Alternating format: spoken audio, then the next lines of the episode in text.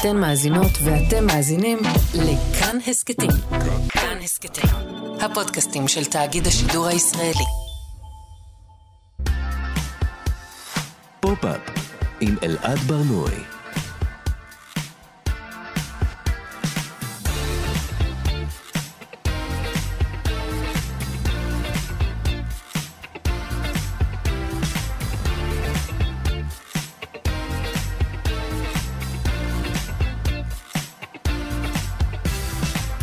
שלום, בוקר טוב, כאן תרבות, אתם על פופ-אפ. בכל שבוע אנחנו מדברים כאן על התרבות שמעניינת באמת. כל יום חמישי בשעה 10 ב-105.3 ו-104.9 FM.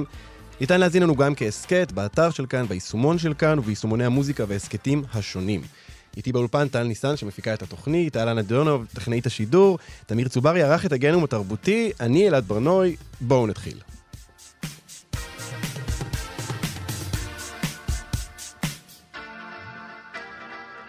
השנה היא 2022, יש מלחמות, משבר אקלים, ממשלות נופלות, אבל נראה שמה שמעסיק את כולם בשבועיים האחרונים זה הגוף הנשי ומערכת הרבייה הנקבית, הפיכת גזר הדין אה, של רו נגד וייד על ידי בית משפט העליון האמריקאי, קמפיין הנידה של רותי לבייב, הביקיני של עדל בן זקן, דיונים על גבי דיונים לגבי איך הגוף הנשי צריך להיראות ולהתנהג. אה, נדבר על זה מזוויות שונות, גורמי גורמים, כמו שאוהבים לומר, נפרק את הדבר הזה וננסה להבין למה, למה הנושא הזה ממשיך להעסיק אותנו. נדבר נדבר גם על המפלצות הכי גדולות של התקופה, הייטקיסטים.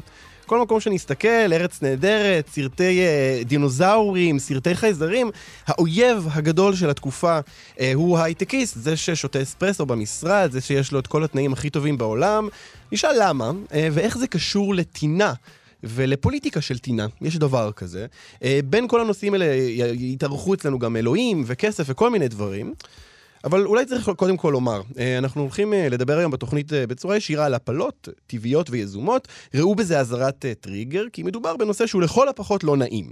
וגם תרבותית, זה נושא שלא נעים לדבר עליו. התרבות הפופולרית אוהבת לנקוט עמדה חד משמעית לגבי הרבה נושאים חברתיים ופוליטיים, אנחנו נדבר על זה. גם בנושאים כואבים היא אוהבת לטפל בגזענות, באלימות, בהטרדה מינית, אבל איכשהו, כשזה מגיע להפלות, השיחה נעשית זהירה מאוד.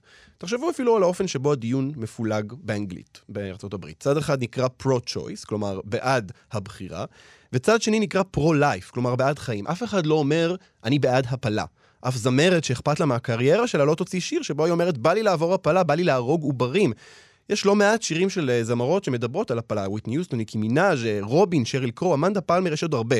רובן מתארות את החוויה, או שמספרות איזשהו סיפור כזה שבסופו אה, אה, התהליך מתרחש, אבל אף אחד מהשירים האלה לא הפך ללהיט או להמנון העצמה, כי זה לא נושא שנעים להתאחד מולו, גם אם מסכימים לגביו.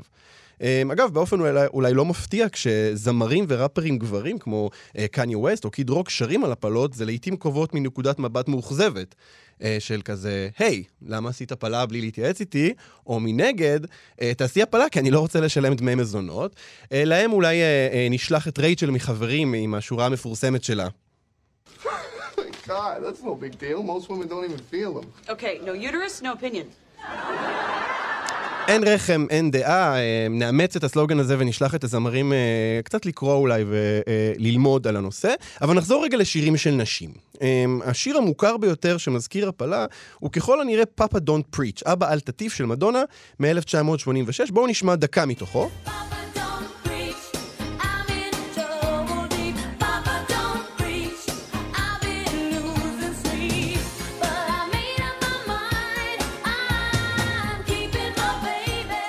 אבא אל תטיף, אני טובעת בצרות, אבא אל תטיף, אני לא ישנה בלילות, אבל אני החלטתי, אני שומרת את התינוק. אגב, אה, אה, נאמר שבשבועות האחרונים אה, השיר הזה מוזכר הרבה פעמים, אבל תחנות הרדיו נמנעות מלהשמיע אותו, כי הן מפחדות לקחת עמדה. עכשיו, צריך להגיד, מדונה היא כמובן אייקון פמיניסטי, וגם לשיר אבא אל תטיף, יש איזשהו vibe של העצמה. פונים לפטריארך ואומרים לו, היי, אני מחליטה לבד, אני לא צריכה אותך. אבל מצד שני, יש כאן רגע קצת מבלבל, כי מדונה אומרת שהיא עושה מה שהיא רוצה, היא בוחרת, אבל הבחירה שלה כאילו נראית אולי לא מספיק טובה או לא מספיק פמיניסטית. עכשיו, כשהשיר יצא, אה, התפרסמה עליו כתבה בניו יורק טיימס, 18 בספטמבר 1986, אה, והכותרת שלה, הביט החדש של מדונה הוא להיט, אבל המסר שלו מרגיז. בכתבה מתראיין אלפרד מורן, מי שהיה מנכ"ל ארגון Planned Parenthood, שזה ארגון שעוזר לנשים אה, אה, לבחור בלעשות הפלה, אה, והוא אומר שהמסר של השיר הוא שהיריון זה מגניב, ולשמור את התינוק זה הדבר הנכון ודבר טוב, ואל תקשיבי להורים שלך ולבית ספר ולכל מי שאומר לך אחרת. המציאות היא שמה שמדונה מציעה לנערות זה מסלול לעוני נצחי. אה, גם אה, לינה דנם, יוצרת הסדרה בנות, חטפה המון ביקורת כשספוילר, בסוף העונה האחרונה של בנות היא בחרה לשמור את התינוק אה, שנוצר כתוצאה מהיריון בלתי מתוכנן. עכשיו, יש כאן איזשהו תווך בעייתי כזה, שכל זמרת צריכה להתמודד איתו. מצד אחד, האם היא לוקחת עמדה, עצם זה שהיא תעשה הפלה, היא כבר בזה היא יכולה כאילו לקחת עמדה בעולם, וכמובן שאם היא מחליטה שלא, גם אז אה, היא לא בסדר. אה, אנחנו נדבר על כל מיני אה, מסרים ש, ששירים וסדרות מעבירים אה, לגבי הנושאים, נדבר על זה בהמשך התוכנית, אבל אולי יותר מעמדות ששירים לוקחים, הם יכולים לאפשר לנו נקודות מבט שונות. ומעניין לראות, אגב, שאחד הנושאים שלא מדוברים בפופ, בתרבות פופולרית, זה אמצעי מניעה, למשל. וכל מיני נקודות מבט שיכולות לאפשר לנו אולי מידע לגבי כל הרעיון הזה של אה, הורות, הורות מתוכננת, הורות בלתי מתוכננת, אה, ואולי כמו אה, שביונסה אומרת,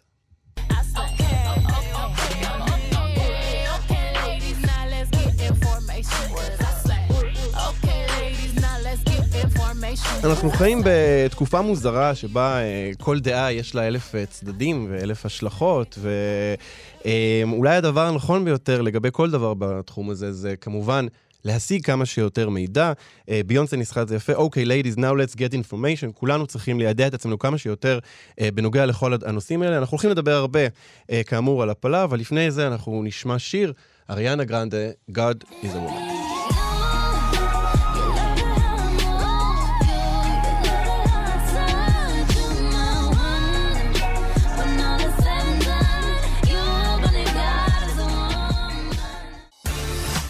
הגנום התרבותי.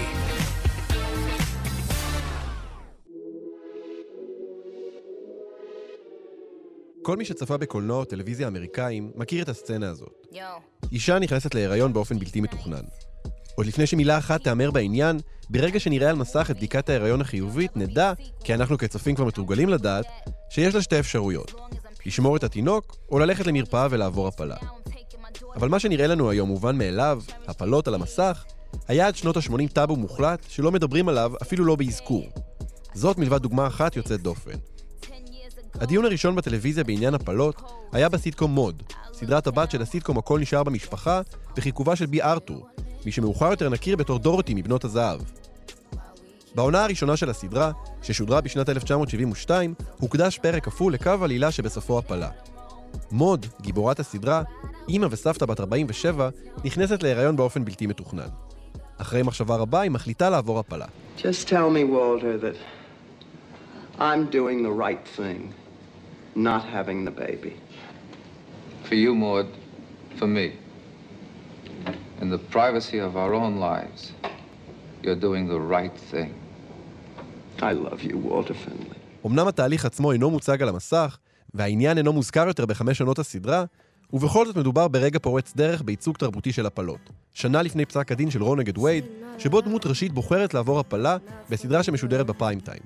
אגב, ההחלטה של יוצר הסדרה נורמן ליר לעסוק בנושא, הייתה במסגרת תחרות שערך ארגון בשם Zero Population Growth. ארגון שנלחם בגידול האוכלוסין בעולם, ומעודד מודעות לשימוש באמצעי מניעה ולסיום הריונות בלתי רצויים. אולי זה המקום להבהיר משהו לגבי המילה הפלה. בעברית המילה הפלה מתייחסת גם להפלה יזומה, מה שבאנגלית נקרא abortion, וגם למה שנקרא הפלה טבעית, כלומר miscarriage. רוב הייצוגים שנדבר עליהם הם מהסוג הראשון. נחזור לשנת 1972. למרות ההבלחה הנועזת של מוד, ולמרות ששנה מאוחר יותר הפלות הפכו להיות חוקיות בכל מדינות ארצות הברית, עד שנות ה-80 לא נראו על המסך עוד הפלות. אבל גם כשהתחילו להציג הפלות, הדבר נעשה בתנאים מסוימים מאוד. על פי מחקר שערכה אוניברסיטת קליפורניה בשנת 2021, יש פער גדול בין הייצוג של נשים שבוחרות לעבור הפלה ובין המציאות. הייצוג הנפוץ ביותר הוא כזה: אישה צעירה, לפעמים נערה, ממעמד הביניים ומעלה, בדרך כלל לא נשואה ובדרך כלל ללא ילדים. אלא שהמציאות, בטח בארצות הברית, היא אחרת לגמרי. רובן של הנשים שבוחרות לעבור הפלה הן שחורות או לטיניות, אחוז גבוה מהן בא מרקע עני, ולרובן כבר יש ילד אחד לפחות. אבל לא מדובר רק ברקע סוציו-אקונומי או מעמדי. מגזין התרבות ווקס מסמן שלושה נתיבים עלילתיים מרכזיים בסדרות טלוויזיה, החל משנות ה-80 ועד העשור הראשון של שנות ה-2000, בנוגע להפלות. נתיב מספר אחת, איזה מזל, ניצלנו ברגע האחרון. קו עלילה שהיה נפוץ מאוד בתחילת שנות ה-80 בסדרות כמו ובסטר או דאלאס, והמשיך גם בשנות ה-90 בסדרות כמו רוזאן, מלרוז פלייס ושולחן לחמישה. בנתיב העלילה הזה, הדמות מגלה שהיא בהיריון, מתלבטת אם לעבור הפלה או לא, אבל אז ניצלת, במרכאות כפולות, ברגע האחרון, כשהיא עוברת הפלה טבעית, או מגלה שהבדיקה טעתה. בכך הדמויות לא מוכתמות, שוב, במרכאות כפולות, בעיני הצופים, על ידי ההחלטה למגר את ההיריון. אחת הדמויות האלה הייתה ג'וליה משולחן לחמישה, בפרק ששודר בשנת 1996. So it's over, huh? I, uh, had a, a miscarriage. What? The doctor said not to worry that it happens in like one in five pregnancies. So I, I didn't need a, an abortion. אלא שעל פי אחת מיוצרות הסדרה, אימי ליפמן, בתסריט המקורי ג'וליה בוחרת לעבור הפלה, אבל רשת פוקס דרשה לשנות את הסיום הזה.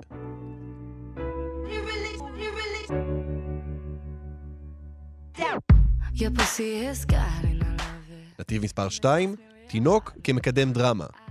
בשנות ה-90 עד תחילת שנות ה-2000, דמויות ראשיות נכנסו לפתע להיריון בלתי רצוי, ואומנם התלבטו האם לשמור את התינוק, אבל לבסוף החליטו שהן מעדיפות לשמור אותו, כשההורות הבלתי צפויה הופכת למרכז העלילה. כך למשל בברלי הילס 90210, מרפי בראון, פליסיטי, סקס והעיר הגדולה, ומאוחר יותר האסף של השכן, מדמן ודם אמיתי. נתיב העלילה הזה אומנם הציג את ההתלבטות, ואף בחירה של הגיבורה ולא גזירת גורל, אבל בסופו של דבר, היצר האימהי כמעט תמיד ניצח. הנתיב השלישי והאחרון הוא, לכל סיפור יש שני צדדים. בשנות ה-80 וה-90, סדרות טלוויזיה אמריקאיות נקטו בעמדות ברורות מול נושאים פוליטיים וחברתיים, כמו שוויון מגדרי, נטייה מינית, הטרדה מינית וגזענות, כשבדרך כלל העמדה הפרוגרסיבית היא זו שנבחרת בסופו של דבר.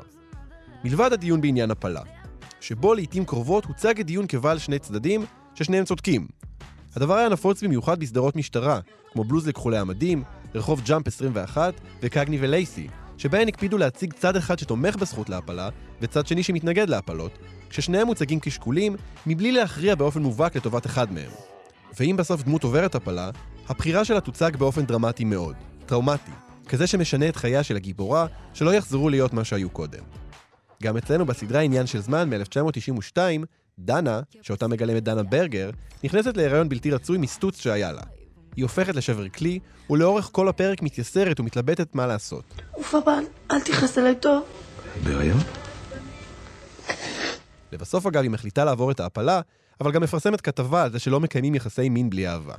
מה זה כשאין אהבה, עדיף להיכנס למיטה עם ספר? ספר גלי.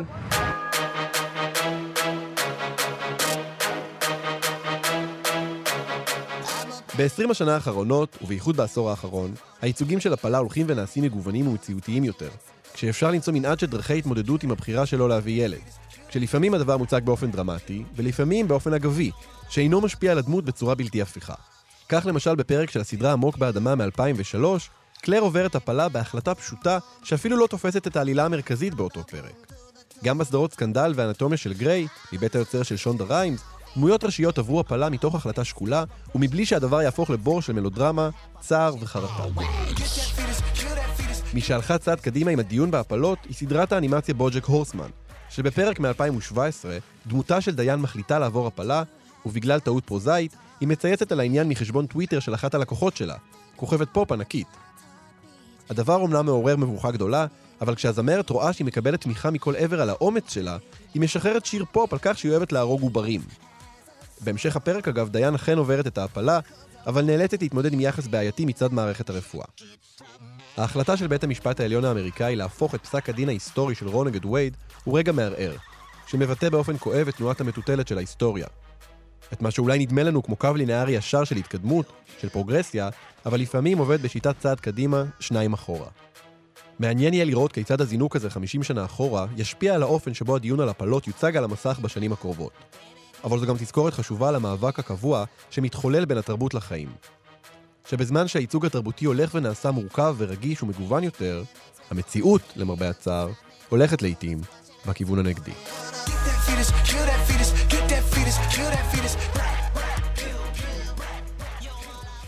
כאן תרבות, אתם על פופ-אפ, בכל פעם שיש משבר כלשהו בעולם, הפיכה, מלחמה, התמוטטות כלכלית, הקורבן הראשון הוא מערכת הרבייה הנשית. את המשפט הזה אמרה הסופרת מרגרט אטווד, מחברת סיפורה של שפחה, אה, ולא סתם, נראה שאפשר לקרוא לדבר הזה נבואת זעם שמתגשמת ביתר שאת בתקופה הזאת, כששוב ושוב אה, גופים של נשים עומדים לדיון ציבורי. אה, ואיתנו כדי לדבר על התופעה המשונה הזאת שמתרחשת עדיין בשנת 2022, יונית נעמן, מורה, משוררת ועורכת אתר העוקץ. שלום יונית. שלום. יונית, יש לנו uh, הרבה על הפרק. כן. אני, אני רגע רוצה לזרוק לשולחן כמה, uh, כמה התרחשויות ש, שקרו לאחרונה, um, ו, ומשם נתחיל. יש לנו את uh, הפיכת uh, גזר הדין של רון נגד וייד, שהופך בעצם uh, את העניין של הפלות להחלטה של כל מדינה בארצות הברית בפני עצמה. כל מדינה יכולה להחליט האם היא רוצה שהפלות יהיו חוקיות או לא. Um, בצידו השני של האוקיינוס במדינת ישראל, אנחנו רואים קמפיין, קמפיין של סלבריטאיות, לא דתיות רובן, שמדברות על uh, הלכות נידה ועל uh, טהרת המשפחה. Uh, קמפיין שגילינו שהוא ממומן על ידי רותי לבייב, מתוך איזושהי כוונה באמת לשמור על, שוב, טהרת המשפחה. ויש לנו את עדן בן זקן. עדן בן זקן, שפרסמה תמונה עם הילד שלה, עם התינוק שלה, כשהיא לובשת ביקיני. תמונה בסך הכל טבעית ותמימה של אימא ובנה, שעוררה תגובות מאוד מאוד זוהמות. נוסיף לזה גם אה, פרסומת אה, ראשונה מסוגה שנראתה בטלוויזיה הישראלית, אה, שבה רואים דם של מחזור לראשונה. מתחתי עכשיו קו, קו בין כמה אירועים שנדמים אולי לא קשורים, אבל מה את חושבת על הקו הזה? את חושבת שיש כאן איזשהו קשר בין הדברים האלה? אה, חד משמעית. אני, תוך כדי שאתה מדבר, אני נזכרת פתאום ב... אה, אתה יודע, הביטוי הזה, זה, זה ממש ייראה לא קשור, אבל שנייה, אני, אני כבר אקשור את זה. אה, בביטוי ההתיישבות העובדת, שאיכשהו okay. אוקיי. קנה אחיזה בשיח הציבורי בישראל, ותמיד מאחורי ביטויים מהסוג הזה, ביטויים מנרמלים כאלה, יש מהדהד הצד השני של המטבע. יש התיישבות עובדת ויש התיישבות כנראה שאינה עובדת. התיישבות, אתה יודע, כשאנחנו מחזיקים בראש את ההתיישבות העובדת. התיישבות מתבטלת בצד השני. טובי בנינו, בדיוק, אז תמיד, תמיד מאחורי הביטוי הזה מהדהד אה, מרכז מסחרי בעיירת פיתוח שיושבים ומשחקים בו שש-בש. Mm. אז אה, כשאומרים טהרת המשפחה, מה, מה זה בעצם אומר? יש משפחות שהן טהורות, כי הן מקפידות לשמור על חוקים ש... גברים המציאו בכל מיני מערכות אה, דתיות כאלה ואחרות, וזה לא משנה, זה תמיד בסופו של דבר, תמיד אותו דבר. ויש משפחות שאינן טהורות.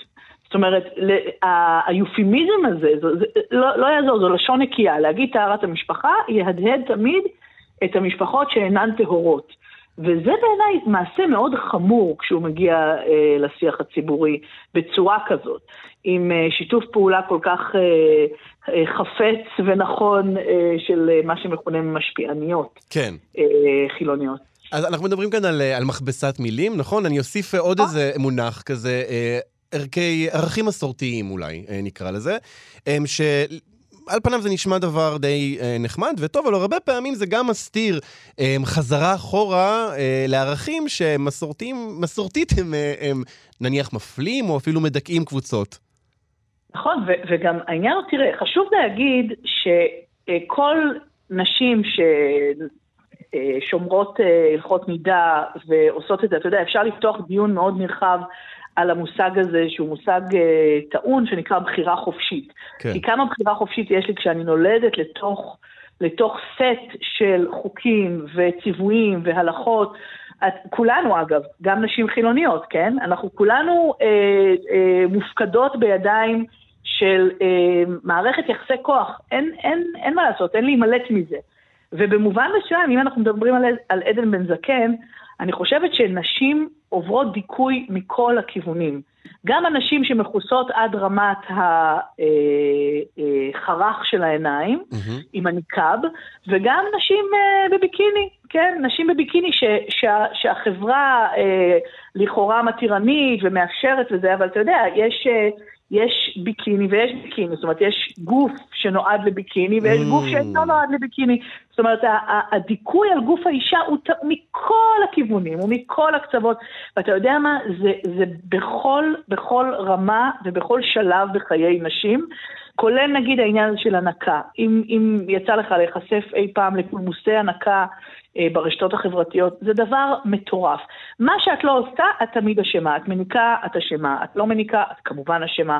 זאת אומרת, לנשים אין דרך לצאת טוב בעולם הזה. אבל האמת שמה שאת אומרת כאן, הוא גם, הוא גם מוסיף כאן איזושהי מורכבות כלפי נגיד עדן בן זקן, אמ, שיש ביקיני ויש ביקיני, ו, ויכול להיות שהתמונה של עדן בן זקן, את יודעת, ממש מהצד השני כבר של הדיון, היא גם מבטאת, לפי מה שאת אומרת, איזשהו ממד של דיכוי. כלומר, היא כאילו בבחירה חופשית, היא כאילו מעלה משהו, ומה אתם רוצים ממנה? האשטג אימא בביקיני. אבל את אומרת שגם באימא בביקיני הזה, הוא, הוא מכיל בתוכו איזשהו ממד של דיכוי. נכון, כי יש, יש ציוויים אופנתיים אה, מאוד מאוד אה, אה, עיקשים של איך אישה צריכה להיראות, ומאחורי האימא בביקיני, בהאשטג הזה, שכמובן אני שמחה ומברכת על כל אה, אישה שמרגישה אה, טוב ונעים ו- ו- ושמח עם הגוף שלה ומפיצה את התמונה שלה ברשת, וזו זכותה המלאה, אין פה בכלל עניין מבחינתי, ואני חושבת שכך צריך להיות. אבל עדיין יש איזושהי ציפייה מנשים, אתה מכיר את העניין הזה של אחרי לידה מיד לחזור לממדים שלפני הלידה. כלומר, מותר כן. להיות עגולה רק כשאת נושאת ברחמך עובר. כשאת נושאת עובר אז את משרתת את החברה, את משרתת את... אה, את הדמוגרפיה שלנו כן. אה, בישראל. את עושה מעשה שהוא מעשה שמצופה ממך לעשות, זה, זה תפקידך, שהרחם שלך תהיה מלאה. ואז אה, כשאת עגולה בשעת הריון, יופי, אבל יאללה, נגמר משכב לידה, קדימה, תחזרי לג'ים. אני רוצה רגע, אני רוצה רגע להקשות בעניין של, אה, אה, של קמפיין הנידה דווקא. אה, כן. פעם קראתי טקסט של רוקסן גיי, שהיא פובליציסטית, הוגה, פמיניסטית מאוד מאוד מאוד חדה, והיא ביקרה את הביקורת שיש על ביונסה, שקוראת לעצמה פמיניסטית, ובמקביל רוקדת על הבמה בבגדים חשופים, במה שנראה כמו, לא יודע, נקרא לזה אימוץ של איזשהו דיכוי פטריארכלי. והיא אמרה, למה אתם לא יכולים פשוט לקחת... לקחת פייס uh, value את מה שהנשים האלה אומרות. כלומר, היא אומרת, אני פמיניסטית, פשוט תאמינו לה שהיא יודעת מה זה אומר שהיא פמיניסטית, היא יודעת על מה היא מדברת. ואולי, אני לא יודע, יכול להיות אבל שהמשפיעניות האלה בסך הכל מבטאות משהו שהוא בעיניהן ערך נחמד, ערך טוב, אה, ערך שהוא... אה, אפילו יכול להיות בעיניהן אה, פמיניסטי, ולא רק זה, הן גם מתפרנסות, שזה גם אגב אה, אה, דבר שלא קל לנשים לעשות בשוק העבודה היום. אז יכול להיות שבסופו של דבר הן, הן בסך הכל עושות משהו, הן, הן מציגות דעה משלהן, וזה בסדר. תראה, הכל, הכל בסדר, זאת אומרת, מותר להציג דעה ומותר גם לבקר את הדעה הזאת. עכשיו, אני אגיד לך איפה אני מרגישה שיש פה טעם נפגם. הן לא מוכרות מוצר, הן, הן, מוכרות, הן מוכרות תפיסה שהתפיסה הזאת, אם מסתכלים עליה לעומק, זו תפיסה מאוד מאוד דכאנית. זו תפיסה שאומרת שגוף האישה הוא דבר טמא, דבר טמא הוא מטמא ומסוכן, שצריך אה, לנרמל איזושהי אה, הדרה שלו בימים מסוימים מה, מהמרחב הציבורי. עכשיו, התפיסה הזאת זה בעצם הבסיס לכל ההדרות שאנחנו אה, מדברות עליהן בשנים האחרונות.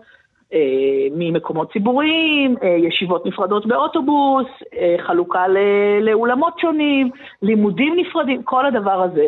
עכשיו, אתה יודע, זה, זה נושא רחב, אפשר לדבר על פלורליזם ועל רב תרבותיות ועל איך אנחנו רוצים לקבל מסורות של, של קבוצות שונות בחברה, וזה בסדר גמור שיש קבוצות שחיות ככה ויש קבוצות שחיות ככה, אבל אני כן מאמינה שבסופו של דבר הרלטיביזם התרבותי הזה עשוי להיות מסוכן, ושיש איזה שהן אה, תפיסות שצריך להתעקש עליהן. כלומר, ו... אה, צריך לנקוט עמדה ולא להגיד, טוב, זה בסדר, כי כל אחד חושב מה שהוא חושב, ואנחנו מקבלים כן, את הדעות של כולם. כן, שהיא תעשה ככה והיא תעשה ככה, זה בסדר גמור. אגב, זה נראה לי גם עניין מאוד של דלת אמות.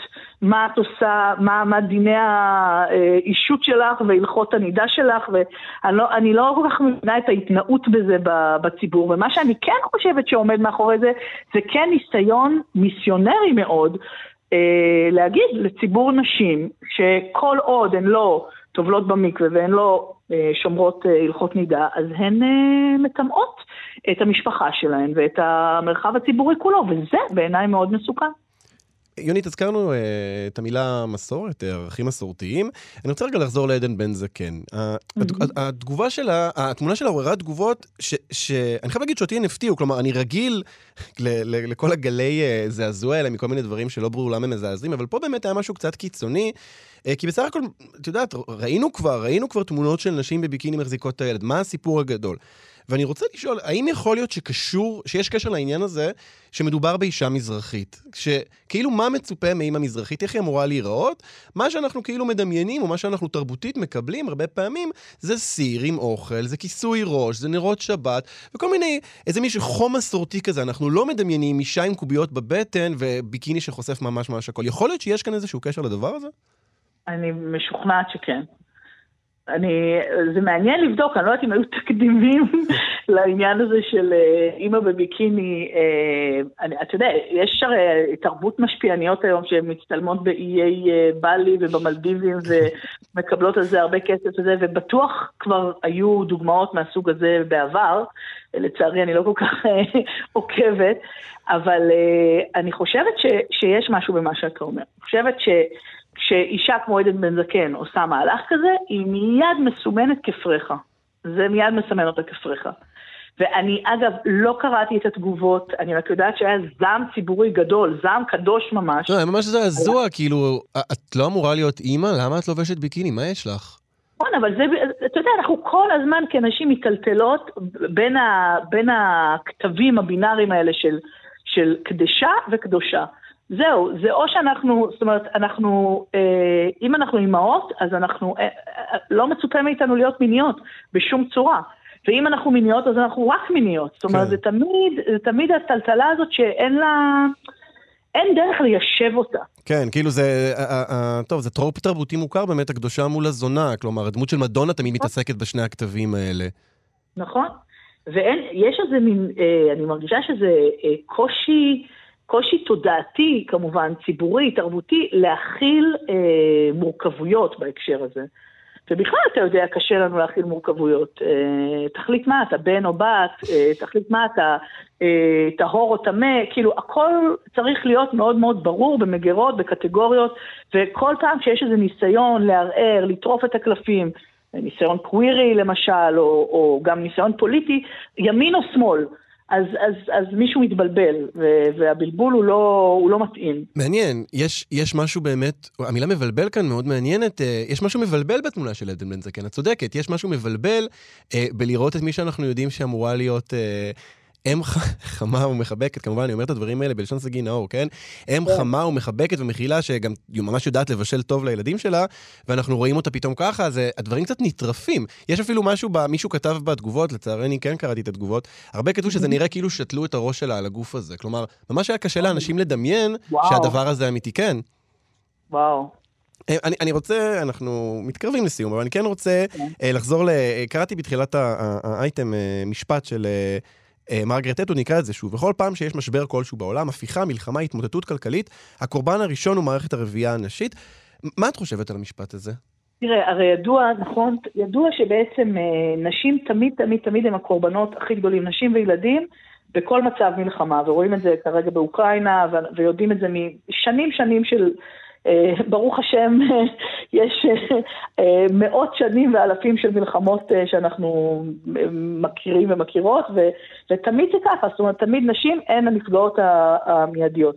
וכשיש ניסיונות השתלטות, מה הדיווחים שאנחנו שומעים כרגע מאוקראינה? זה ביזה ואונס. כן. מה זה, מה זה אונס? אונס נשים זה, זה, זה דרך, דרך ל, ל, ל, להוכיח בעלות וש, ו, ושליטה. זה מחריד, זה מחריד את אמות הסיפים הדבר הזה, זה פשוט כל כך מחריד. ו- ונכון, מרגרט אטווד ממש צודקת. זה לא ייאמן שבעצם, שארצות הברית, אה, ארץ ה, לכאורה אה, החירות והאפשרויות הבלתי מוגבלות, זה, על הדברים האלה היא קמה ונופלת, על אה, מי רשאי לשאת נשק, וזה כולם רשאים, החל מלא יודעת איזה גיל, חמש, שש, כן. אה, ומי רשאי להחליט אה, מי, מי תעשה הפלה ומי לא. לא צריך להתבלבל אגב, אה, גם, גם אצלנו המצב לא כזה מזהיר. בהקשר של הפלות את מתכוונת. כן, ואני ממליצה לכם, כן, אישה צריכה, אני חושבת שהמצב קצת יותר טוב, אבל עדיין אנחנו נתונים בתוך אותו לימבו מטורף, שאישה צריכה לשקר בוועדה כדי, ולהגיד על עצמה דברים ש... שהם לא נכונים כדי, כדי לזכות באישור הזה, של כן. האישור להפיל. כן, זה- את יודעת, יש המון, אה, באמת בדיונים ברשת, יש באמת הרבה אה, אמירה לגבי זה, בסדר, אנחנו, אנחנו לא שם, ארה"ב זה לא ישראל, אה, אולי יום אחד נצטרך להתמודד עם הדבר הזה, אבל, אבל הנה, כלומר, מתוך השיחה איתך אנחנו רואים איך בסופו של דבר אותם קווים עוברים, כלומר, זה, זה, זה, זה מידרדר בצורה קיצונית יותר הברית, תמיד הברית הדברים קצת קורים יותר בגדול. ואז זה מגיע אלינו. ואז, כן, ואז, זה- ואז זה- זה איכשהו בסוף מגיע אלינו, כלומר... אה, שחקן קולנוע דופק על שולחן, אנחנו תכף נרגיש את זה כאן. אה, אז אנחנו לצערי כבר מרגישים ומרגישות את זה כאן, הרי, הרי כל מי שמסתובב ב, ב, במרחב הציבורי בשנים האחרונות רואה פרסומות של עמותת אפרת. כן. אה, זה בלתי נסבל, הרי זה על כל אוטובוס שני יש, אה, יש להם המון המון המון כסף לדבר הזה. צריך לזכור מי מממן את זה, אפרופו רותי לוייב, אה, עם הקמפיין האחרון של שעשני אישה.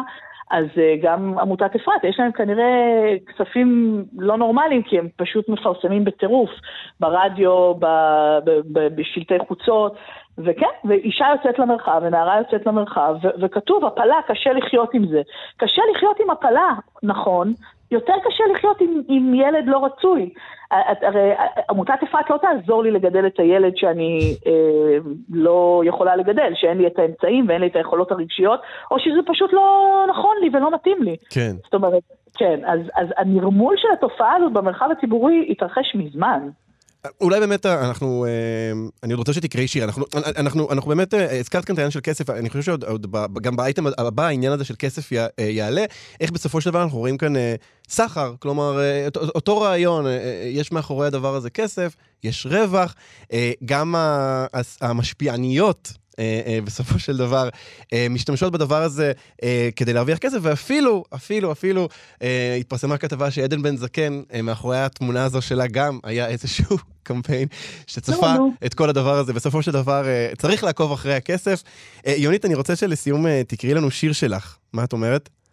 אז מצוין, אז אני אקרא את השיר אה, שנקרא מטען חורג, ואני חושבת שהוא אה, קשור לכל הדברים ששוחחנו עליהם פה. מצוין. אה, איזושהי נקודת קיצון בשליטה על גוף האישה. מטען חורג. בשל ליקוי בכוח אישה, לא מלו אותי בגיל המילה. מאז משתלשל לי בין הרגליים, גדול, ענבלי, דגדגן תועפות, אשכול פטל סמוק, שלחופית יללות, מיטלטל על כל שעל, עגול, מסתרבל. בגלל שלא מלו, אין לי מילה. יש לי פטל, רב חשק ענק, אין מושל, מתהולל, כל גופי מאולחש, פולחן סגד, הנה אני עבד, לפות על מצפן, קלמנטינת חישה, זפק מין מתנטפת, אישה. בגלל שלא מלו, אין לי מילה. יונית נעמן, תודה רבה לך על השיחה הזאת. תודה, אלעד יקר. להתראות.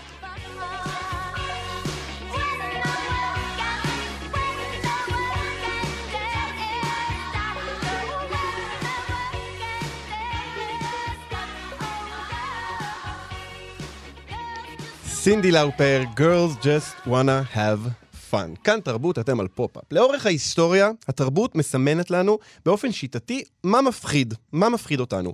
אם זו הפלישה הסובייטית לארצות הברית, אם זה איומים גרעיניים, אם זה הטכנולוגיה אה, שבאה לכלותנו, אה, התרבות תמיד אומרת לנו מה ברגע נתון מפחיד אותנו. וברגע הנתון הזה, נדמה שמה שמפחיד אותנו יותר מכל, זה עובדי הייטק אה, בחברות אה, אה, נאות משרדים אה, וממוזגות חדרים, אה, כשדוגמאות בולטות הן למשל בארץ נהדרת, נדיר הקרמן, אה, דמות של הדביל שממנכ"ל אה, חברת הייטק אה, לא ממש ברורה.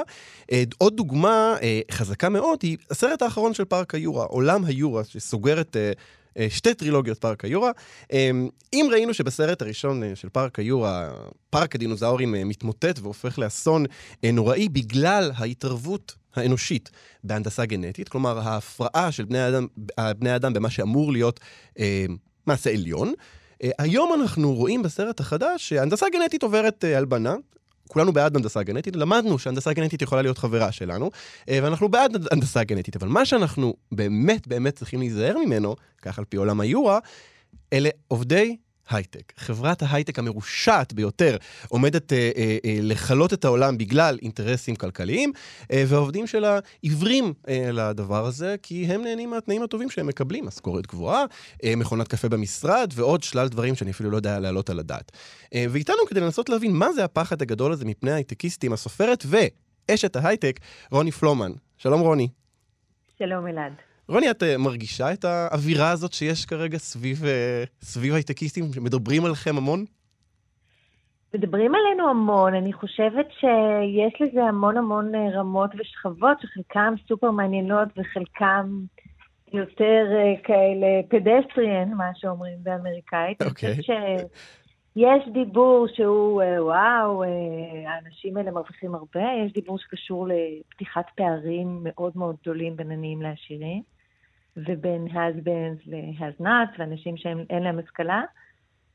ויש דיבור שהוא באיזשהו מובן מלא טינה, ואני יודעת שניגע בזה עוד רגע, ומצד שני, אם מתעלמים מהאנשים האלה, אה, מההייטקיסטים עצמם, ומסתכלים על הייטק, אה, אז, אז זה סיפור אחר לגמרי. זאת אומרת, יש גם, יכול וצריך להיות דיון, לא רק על חוסר שוויון חברתי, אלא גם על, על הסכנה שאולי הטכנולוגיה מייצרת לנו, ולפעמים בחלק מהייצוגים האלה זה מצוצפת. כלומר... אה, אה, החברה של נדיר אקרמן היא מטומטמת. נדיר אקרמן זה, כמו שאמרנו, הדמות מארץ נהדרת, נכון? כן. אבל באופן כללי, כן, אנחנו רואים היום, נגיד, את יודעת, יש מלחמות, יש מלחמה בין אוקראינה לרוסיה, ואנחנו יודעים שחברה כמו מקדונלדס, למשל, כלומר, חברה גדולה, לא חברת הייטק, אבל חברה גדולה נוקטת עמדה כמו שמדינה נוקטת. כלומר, אנחנו יודעים שלחברות האלה יש המון המון כוח, ויש בדבר הזה אולי משהו מאיים בעולם שאנחנו חיים בו היום. כן, יש בתוך פייסבוק ובתוך השאלה של איזה קונטנט פייסבוק מנטרת או לא ובאיזה שפות. אה, אומרים שטראמפ נבחר, אנשים מתו במיינמר, אה, יש כל מיני שאלות לגבי מוטרציה של קונטנט ובעצם גם מה זה חופש הביטוי שאותן חברות מחליטות, שהן שאלות ענקיות. גם אה, אולי עולה כאן השאלה, יש משהו אמורפי ברעיון הזה של חברה שעושה משהו, נכון? כלומר, אנחנו מדברים על פייסבוק כאיזושהי ישות אה, מאוד מאוד לא ברורה, אין מישהו שאפשר לדבר איתו, כלומר, אין למי לפנות, וזה קצת אולי מציב גם את העניין הזה שזה נראה כמעט לא אנושי, כלומר, אנחנו כבני אדם, כן, אנחנו מכירים הייטקיסטים, אבל זה נדמה אולי כאילו זה צעד בדרך לקראת זה שגם הם לא יהיו יותר. כלומר, שהחברות כבר יעבדו בצורה כל כך, אה, עם, לא יודע, אינטליגנציה מלאכותית, אה, שהם לא יצטרכו את בני האדם יותר. גם בזה יש איזשהו ממד מאוד מאיים, אני חושב. גם בזה יש ממד מאוד מאיים, ו- וכמובן ממד שאין עליו שליטה פוליטית. הוא כולו בעצם אה, מוכתב על ידי אינטרסים כספיים, וזה משהו מאוד מאוד מפחיד. ואני חושבת שהשאלה בעיניי המעניינת היא... לאיפה מגיע הדיון הזה סביב ההייטקיסטים השנואים? האם הם שנואים כי הם משתפים פעולה עם משהו שאינו ראוי, נאמר אנשים שמפתחים נשק גרעיני, בספרות של שנות ה-80? כן. אה, או האם הם פשוט, יש פה איזו טינה מעמדית, הוא, יש לו דירה במרכז תל אביב, ולי, אני דיברתי עם מנכ"ל לפני כמה ימים, הוא אמר לי שהוא היה צריך לעזוב את מרכז תל אביב, כי הוא, כי, כי הוא התמלא בילדי הייטק מפונקים. ורציתי להגיד לו, אבל גם אתה. אמ, וואו, אוקיי. אמ, אנחנו מדברים כאן על קנאה, על טינה. את לימדת אותי מונח שנקרא פוליטיקה של טינה. את יכולה להסביר מה זה? כן, אני לא יודעת על זה הרבה, זאת אומרת, זה מונח אה, סוציולוגי אמריקאי, וזה מדבר על פוליטיקה שמבוססת על טינה. קראתי שמישהי עשתה מחקר באיזשהו אזור אה, כפרי בארצות הברית, אה, צוטטה לשיחות של אנשים על פוליטיקה ואמרה המניע האמיתי לא היה הפלות, שמאל ימין, אלא טינה כלפי אנשי הערים הגדולות. בארץ אפשר לראות את זה נגיד אה, בחלק מהאמירות הפופוליסטיות, טינה כלפי אה, אה, נגיד השופטים מרחביה. אולי כלפי תל אביב גם ש... באופן כללי, נכון? יש איזה כן, עניין כזה עם... כן, כלפי מדינת תל אביב, נכון, כלפי כל מיני קבוצות שיש להם משהו שאתה חושב שגם אה, לך מגיע, או שלא מקשיבים לך. כלומר, הפוליטיקה, הפוליטיקה שלי אה, עלולה להיות מוגדרת על ידי רגש אה, של טינה וקנאה במשהו שיש למישהו אחר ולי אין. אני רוצה רגע לחבר את זה אה, לייצוגים תרבותיים, אה, שהרי הרבה מאנשי התרבות, המעמד התרבותי, אמ, אני, אני רק זורק כאן איזושהי השערה, אמ, הוא מעמד ש, שבאופן לפחות מסורתי מרוויח פחות מהאנשים האלה. כלומר, יכול להיות שאנחנו רואים אה, אה, אה, תסריטאים, אנחנו רואים אנשי תוכן, מה שנקרא, מלאים בטינה כלפי מי שמרוויח מהם יותר, ואז אולי הם צריכים ליישב את זה איכשהו, להסביר למה, למה הם מרוויחים יותר. הם מרוויחים יותר כי הם מוכנים, נגיד, להתמסר לתאגיד מרושע? כי הם מוכנים להתמסר לתאגיד מרושע, כי הם מטופשים וחומרניים, שלא כמוני. אני חושבת שיש, לגבי אנשי רוח, יש פה שתי שכבות. אחת, הם מרוויחים יותר ממני, והם סחבו לי את הדירה במרכז תל אביב. המנכ"ל הזה גם אמר לי שפעם היו לו המון שכנים אמנים, והם נעלמו משום מה. משום מה. ו... הם נעלמו, הם נעלמו כי הם עברו להייטק והפסיקו להיות אנשי רוח, או כי הם עברו דירה כי הם לא יכלו להרשות לעצמם יותר לגור לידו? זו השאלה. הם עברו לערבות שמחוץ לגוש דן Mm, כנראה. אוקיי. ואני חושבת שיש פה שתי שכבות. יש שכבה של טינה כלפי אנשים שיש להם ולך, אין, נגיד, כמו שיכולה להביא לכל מיני עמדות פופוליסטיות. פה יש גם טינה על אובדן איזשהו הון סמלי, זאת אומרת, ההון הסמלי של הספרות אה, שווה פחות ופחות. אה, הספרות, האומנות בכללה. אה, ו- ו- ויש פה איזשהו ו- והתייחסות לזה, וכאב מאוד גדול על האובדן של זה, שמוביל גם ל... אה, לכעס על זה, וב- ובד בבד, שוב פעם, אני דווקא הייתי אומרת לכולם, תיקחו את הטינה לפוליטיקה. בד בבד זה מבליט את האפשרות שבעצם מאוד מאוד קשה להתקיים אה, מחוץ לטווח, לטווח משכורות מסוים. אה, וזה כמובן גם שואל הרבה שאלות על קפיטליזם, על, ועל הרצון או היכולת שלו גם לעשות רגולציה לכל המדינות, לכל החברות האלה שלוקחות לעצמן סמכויות של מדינה. אה, לכל ההטבות שיש להן. כלומר, אה, במקום להתמקד בטינה כלפי האנשים עצמם, אה, להסתכל על זה בתור איזשהו סימון של האופן שבו המערכת עובדת, והדרכים שמתאפשרות לנו לשרוד, נקרא לזה? כן. למשל, אם, אם מנסים קצת לצאת מהאינפנטיליות של הייטק או לא הייטק, אפשר להגיד שאני פשוט יודעת את זה, כי בדקתי את זה פעם. ב-2009 במדינות ה-OECD, מדינת ישראל הייתה השנייה לפני האחרונה בכמות האי שוויון שבה בין עניים לעשירים. וואו. ואז חשבתי שזה נורא מביש, מקסיקו הייתה האחרונה, ועכשיו החלפנו אותה, איתה מקום. וואו. זה משהו שחלקו נגזר מדברים גלובליים, אבל חלקו נגזר אה, מדברים גלובליים, דברים מקרו-כלכליים והקורונה וכולי וכולי, אבל חלקו גם נגזר ממדיניות ממשלתית וממשהו פוליטיקה. ואז השאלה, לאן אתה לוקח את הטינה שלך?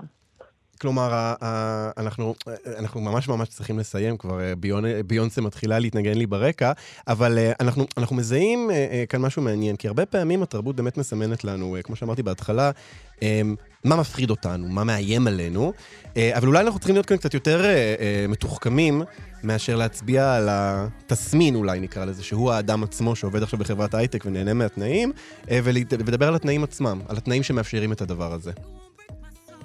נכון. אוקיי, רוני, אנחנו... אה, אני, אני, מאחל, אני מאחל לנו אה, שנשמע על, על יותר אה, דמויות כמוך, האמת, שמשלבות בין הדבר הזה. סופרת ואשת הייטק, הייטק זה, זה, זה, זה title שמעולם לא אמרתי כאן בתוכנית. תודה רבה לך על השיחה הזאת. תודה רבה, אני מקווה שזה לא נשמע title סוטה מדי. לא, לא, זה נשמע טוב מאוד. תודה, רוני, להתראות. וזהו, אנחנו הגענו לסוף התוכנית, פופ-אפ בכאן תרבות. את כל השירים מכל התוכניות אפשר למצוא בפלייליסט מתעדכן, חפשו בספוטיפיי פופ-אפ. תודה לטל ניסן על ההפקה, תודה לטכנאית השידור אללה נדיונוב, תודה לתמיר צובל, לעריכת הגלם התרבותי. אני אלעד ברנוי, אנחנו נשמע כמה שניות אחרונות מתוך ביונסה החדש, Break My Soul, להתראות.